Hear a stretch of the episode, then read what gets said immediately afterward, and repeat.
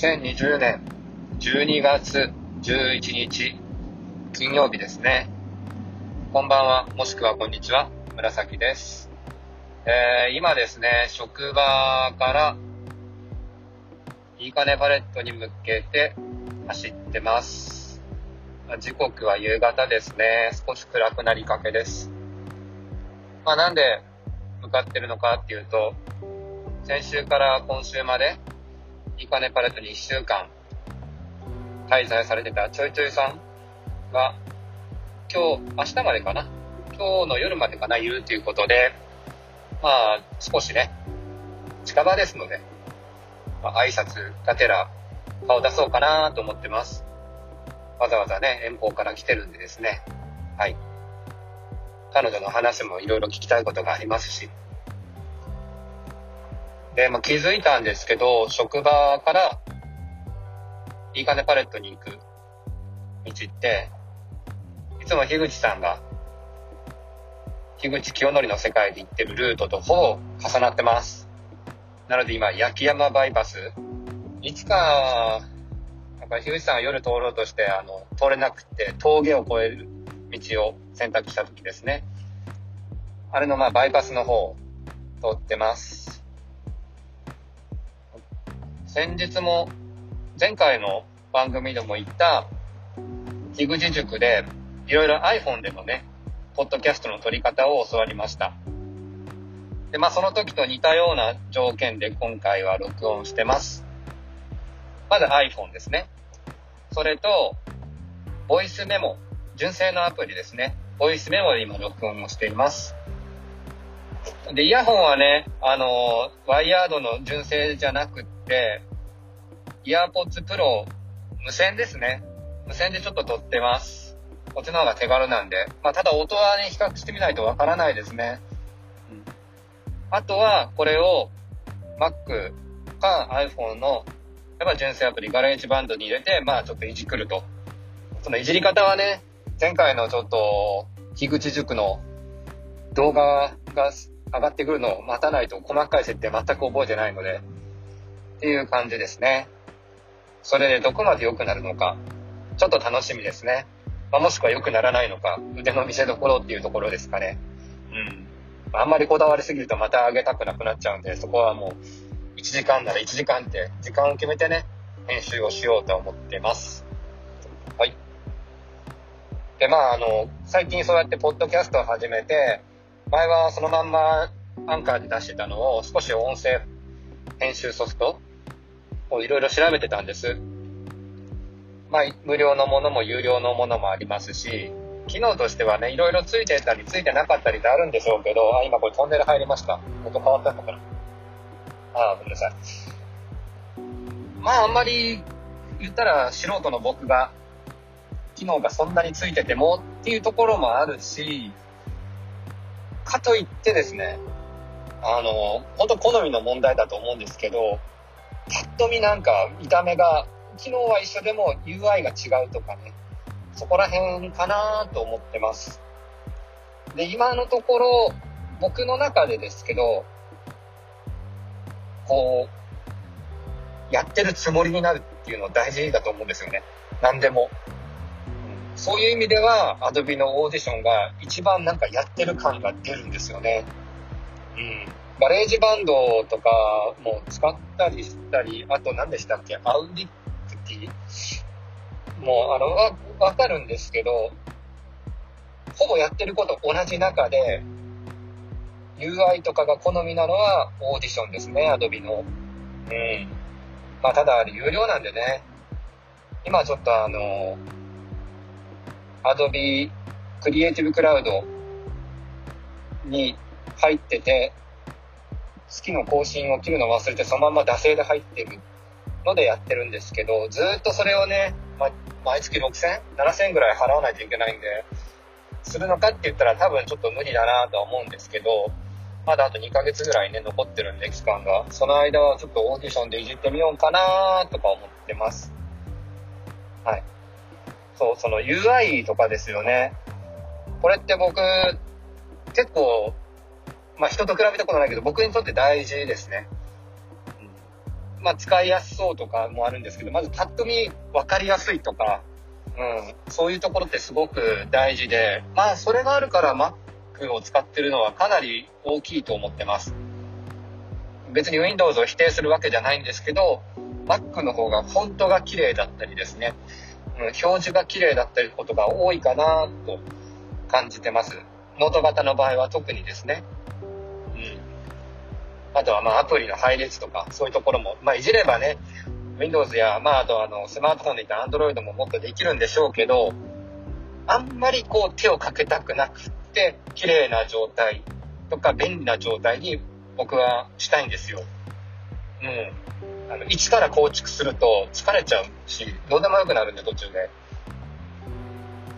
ある程度作ってもらったものを自分好みに仕上げるっていうのが、僕のやり方っていうか、うん、ですね。UI に限らず大体そうだね。うん。1から、0から1ってすごく難しいし、僕は生み出せないんですけど、出来上がってるものをアレンジしたり、組み合わせるのは好きだし、楽しめますね。うん。あちょっと話それましたけど、で、こんな風な感じっていつぐらいから出てたのかなって遡って考えてみると、まあ小学生の頃、スーパーファミコンかな？スーパーファミコンの、あの、有名な RPG で、ファイナルファンタジー6あれ僕にとってすごい思い入れが強いゲームで、というのが自分で新品を予約して買いに行った初めてのゲームだったんですよね。確か当時ね、1万2000円ぐらい、もうお年玉ほぼ全部叩かないといけなかったんですけど、小学校6年生やったかな。はい。そんな思い入れがあって、しかも予約しててお店から連絡が来るとばっかり思ってたのに、全然来なくて、お店10時に開店だったのに、多分14時ぐらいまで待ってたんですよね、真面目に。で、しびれ切らして行ってみたら、あ、遅かったですね、みたいな感じで言われて、相当ショック受けて、チャリダッシュして帰ったっていう、まあ思い出もありながら、そういうのもあるから、あの、なおさらね、はい、記憶に残ってるんですけど、そのゲームのウィンドウあの、いろんな情報が、コマンドが載ったり、戦闘画面の情報が載ったり、ステータス画面ができる。あれの背景のですね、色がね、多分、ファイナルファンタジー6から細かく指定できるようになったんですよね。大体青とか、ドラゴンクエストだったら黒だったんですけど、なんか微妙な色が RGB をいじくれて、色がね、好きにできるんですよ。なんかそれが好きでね、気分によって変えて、やってました。で、なんか柄が入れられたゲームもあったんですよね、その頃。ウィンドウのバッグに。まあ、そんなんも好きでね、まあ、ゲーム自体も好きだけど、結構そういうところを見て、UI とかで、あ、なんかこう、ストレス感じないなとか、おしゃれだなとか、テンションが上がるというところはありますね。今もそうですね。今は昔ほどゲームできなくなって、もうほんと週に1回起動するか、なうん。特に RPG はほとんどしなくなっちゃったんですけど、時間がかかるのが分かってるんで。うん。それでも、他のゲームでもやっぱ UI とかは大事。あと、今オンライン関係が多いからですね。オンラインのマッチングとかロビーのね、快適さとかってすごく大事だなって思ってます。うん。最近で言うと、ペルソナはずっと UI がおしゃれですよね。3 3はそうでもないか、4、5。うん。5なんか本当シャレと、シャレトンシャーって福岡で言うんですけど、シャレトンシャーな UI でしたし、うん、ですね。はい。で、何が言いたいかっていうと、なんか仕事もそんな風になんかこう、したいなって思ってます。うん。なんかね、もう昔のまんまなんですよ。内容もだけど、この、全部が。まあ、悪いとこじゃ、悪いことばっかりじゃないっていうのはあるんですけど、もうちょっとこう、簡易的に情報を見せれるようにとか、見やすくするっていう作業が必要だなと思ってます。もう全部ね、あの、古いのとか引っ張り出してやらないといけないし、書類も散らかってるし、あの、PDF とかにもしてるけど、どこに入ってるかわかんないしっていう感じが多くって、電子化も進めていくっていうのは言ってるんですけど、結果的に僕だけやってる感じがあってですね、大丈夫かなと。っていうか、はっきり言ったら みんなしてくれよとか思いながらやってるんですけど、まあまあそこら辺はね、いいんだけどな仕事自体のね、せっかく、せっかくって言ったら言い方悪いけど、なんかまあこう、人の移動がコロナのせいで簡易的じゃなくなった？簡単じゃなくなったか。簡単じゃなくなって制限されるようになった。でもインターネットがある。っていう状況で、集まれないけど、ウェブで集まれた時と同じことをしようとするんですよ。要は、まあ、ズームで、場所は違うけど繋いで、でも場所が一緒だったことと同じことをする。まあまあ、それはそれでね、まあ、強制的なコロナによる変化があって中で、前とほぼ同じことができるという安心感とか、予測がつきやすいとか、いろいろあるとは思うんですけど、僕はなんかもったいないなって思うんですよね。うん。せっかく手に入れたツールをそれ以上活用しない。うん。そんな感じがしてならないですね。例えばもう、あの、会議とか本当そうですよね。時間に追われて、一人の人の発言が長くて、うん、なんか、他が押しちゃうっていうことが、まあ、ちょこちょこあります。だったら、最初から収録しとけよって思うんですよね。うん。で、動画流そうって、撮ったやつ。時間もぴったりあらかじめできるし、自分で点検もできるわけです。